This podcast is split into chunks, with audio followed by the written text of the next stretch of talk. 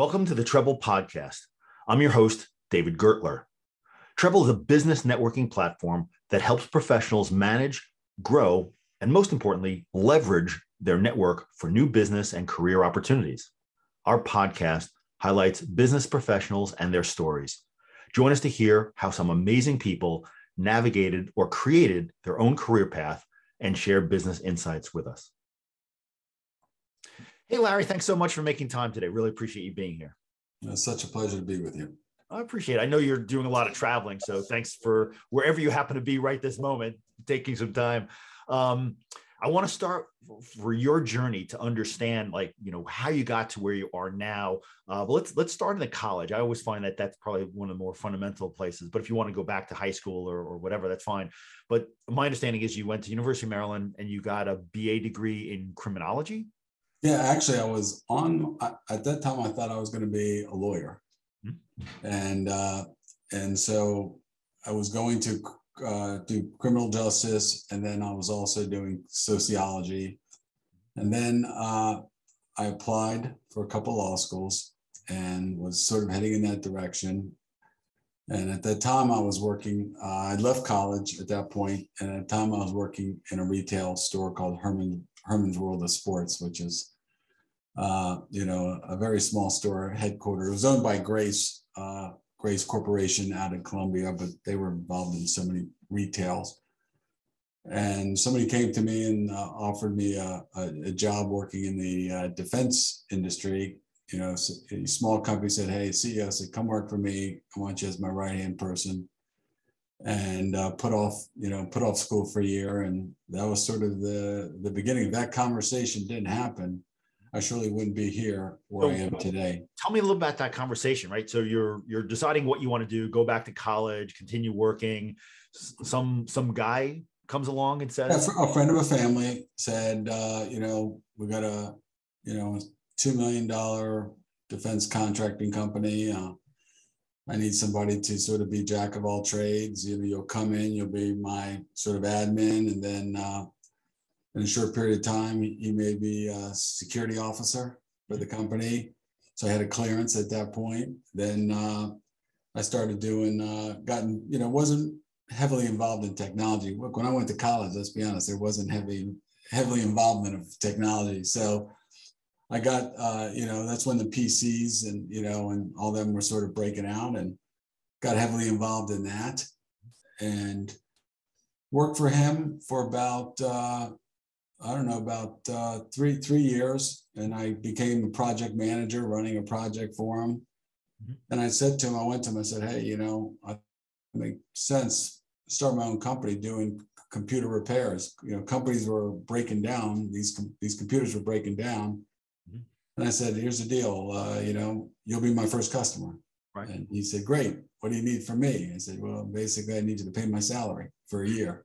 Right. And he agreed to it. So uh, worked, started a company called United Computer Systems, uh, built that, uh, did that, you know, we evolved into networking and, and things of that nature. And he, he was always on my, you know, among other people, my mentors and I think the story, the sort of the, the, the theme through all my career was mentors.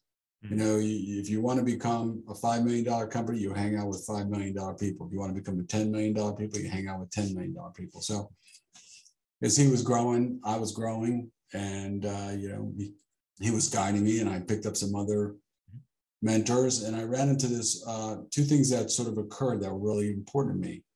One was uh, a friend of mine's dad who was running a, uh, I think a billion dollar company at the time. I forgot what it was called, but it was down in Northern Virginia. We're just talking about the future. And he says, never take that job for that job. Always take that job for the one after that. Think two jobs ahead. Think two careers ahead. And that really, you know, to this day, that sort of sticks with me, you know. So so basically, I figured, you know, I want to really become a, a vice president of a bigger company. You know, how do I get there? So my thought was, you know, first of all, got to run your company and be successful. And so what ended up happening was the company that I was with came in and bought me out and said, come to work, come back to work for us. We want to, we, we need your expertise. We need your hardware technology expertise.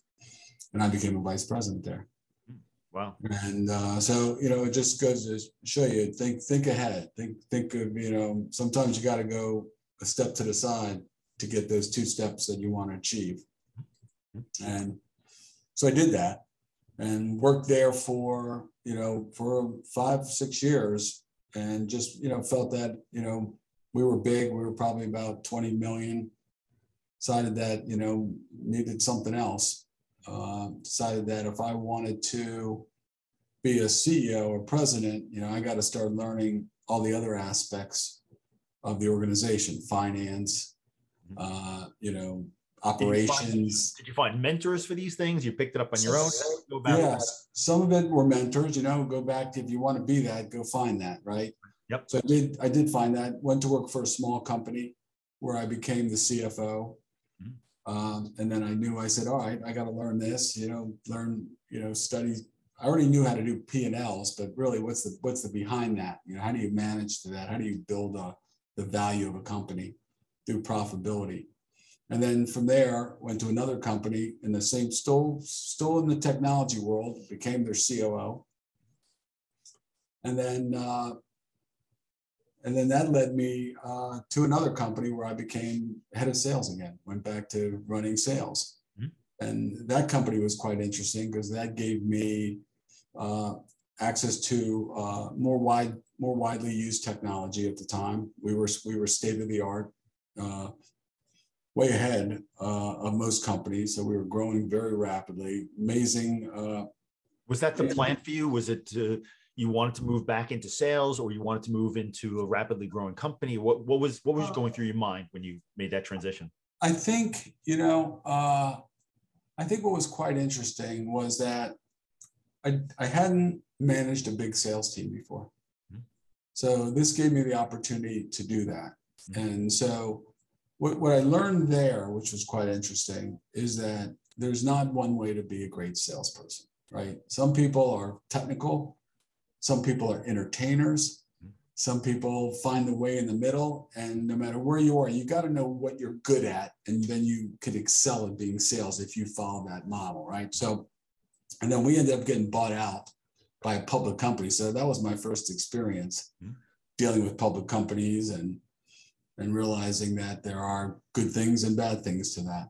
Mm-hmm. You know, and, and through the through that whole model was always building mentors around you that provided you, you know, advice and knowledge and would guide you, and you could always yeah. How did you find mentors, right? Uh, you know, uh, the first one obviously with family friend, right? Right. Um, how did, along your career, how did you find them? How did you vet them? I'm sure there are some people that you might not have chosen, but you looked at closely. You know, give me some of your thought process on that.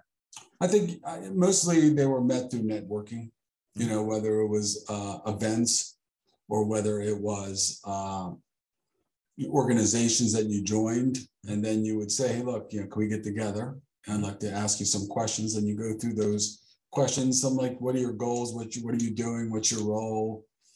And you know, you, you you know, you don't come out and say, "Will you be a mentor?" Right. I think what ends up happening is is that you just start spending more time with that individual, mm-hmm. and you know, I hear I really I use the word mentor, but you know, somebody I had a conversation with a couple of CEOs the other day, and it says, "Is it a mentor or is it a sponsor?"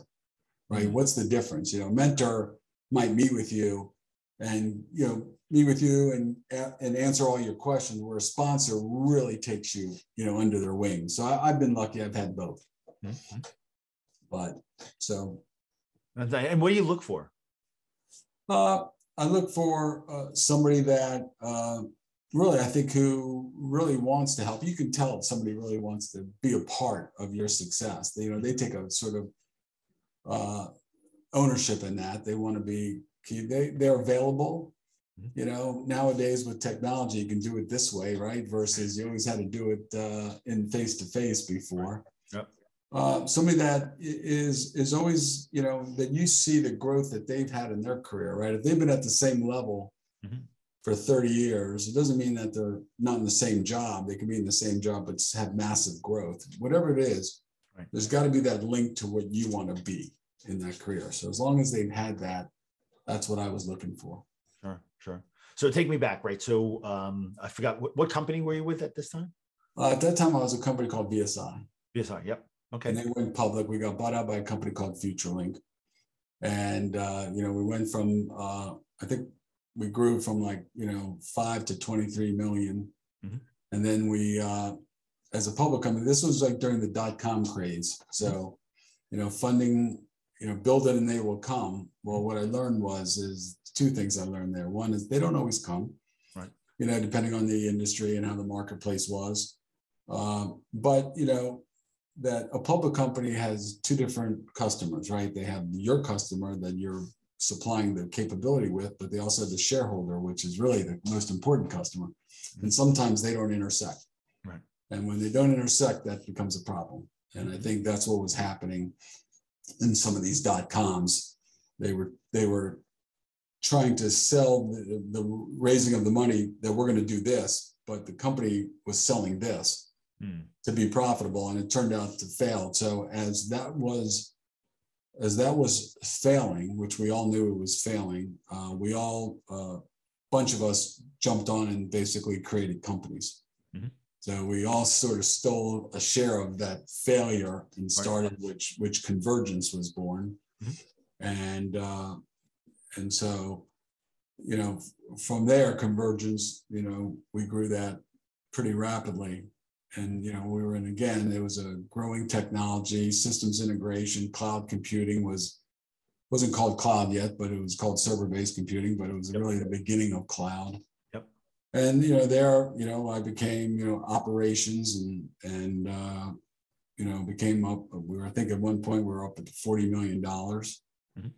uh, you know so that was a new experience getting companies up to that distance then i from there i jumped over and helped uh, be part of a team to develop a cyber product Mhm. uh, that we sold around the country and some international. And that was my first. How'd you get how'd you get hooked into cyber? Uh, so really, when when we were doing when I was at Convergence, we were doing secure data centers, which was you know at the beginning cyber was a government issue, right? The only people that were dealing with cyber was intelligence. So we were building uh, secure data centers for the intelligence community. So we had some interaction there from that. Mhm. And we came across uh, a couple of guys that were developing a product that needed some funding and needed some expertise, guidance. And so I got heavily involved in that Mhm. and eventually became CEO of that company uh, through its stage of growth. Uh, well, through its stage of finalizing the product design, growing it, and then eventually we sold that to private equity. And uh, and then Which company was that? That was called Intelligent ID. Mhm. And so that you know, there's a different mentality between a, a product company and a services company.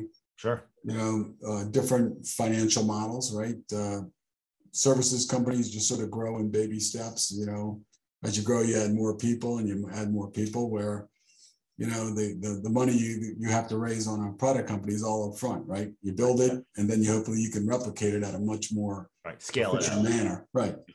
So you know that's that was sort of an interesting knowledge. Hadn't experienced that before, and you know wanted wanted to understand that. Right.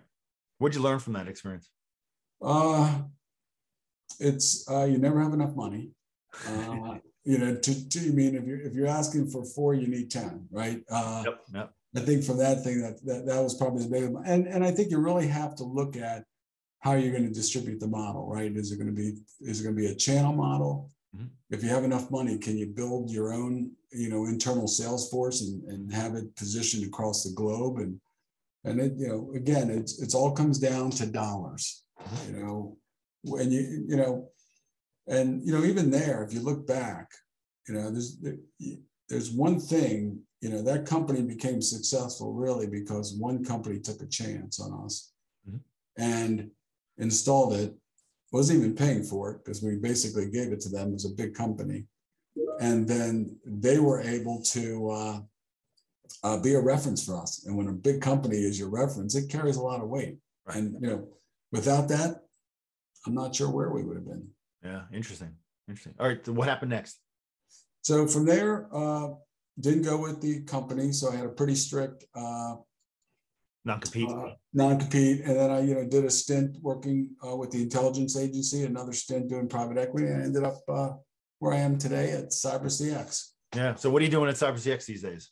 Uh, run the region, run the uh, U.S. region as president, and uh, growing that company. That's new for me because it's a global company. We're we're a thousand people large Right. Nice. across the globe, and uh, you know, being able to, to deliver international, global projects is uh, is, is great. It's, Yeah. great to be a part of that. Yeah. So how have some of the things that you've experienced in your career helped position you for success in the current role?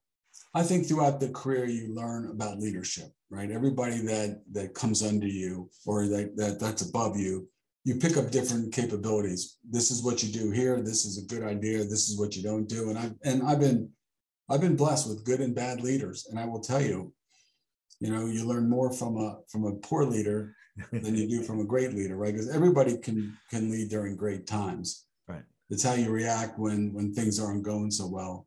And you know, people don't people understand that leadership is you can't just look at somebody and say, oh, he did something wrong. There's there's so many decisions that go in behind that hmm. that people don't see sometimes and they can't they can't understand that. So, you know, I've heard people say he's a poor leader, but do you really understand all the things that that's going on with those decisions that make you feel that way? All right. Based on your career, what advice would you give somebody who's starting out maybe in their mid 20s, early 30s? Uh, just there's, there's there's two lessons I learned. I think never take a job for that job. Mhm. Take a job for where that job's going to get you, Right. and uh, build your mentors. Build your mentor practice. You know, and and and be willing to realize that at some time you outgrow the mentor, and you have to go to the next step. Right, right. That's awesome. Hey, Larry. So, what's next for you? Where do you see yourself a couple of years? Retired? know, I'm hoping, yeah, never. I'm hoping uh, CyberCX, you know, will continue to grow and, and be more dominant than we are now globally. Mhm. And I enjoy helping uh, companies grow as well, you know, being part of their mentors, helping mentor people. Excellent, excellent. Hey, Larry. Thanks so much for making time today. It was really informative and, and very inspiring. I really appreciate that. Thank you very much. We hope you enjoyed this episode of the Treble Podcast. If you're inspired by this story, want to network more effectively, and unlock new business and career opportunities, download Treble from the App Store today. You'll need to search for Treble Network, all one word. We're offering an exclusive deal for our podcast listeners to get a free premium membership with the promo code TreblePod. Again, use the code TreblePod to get a free premium membership on Treble today.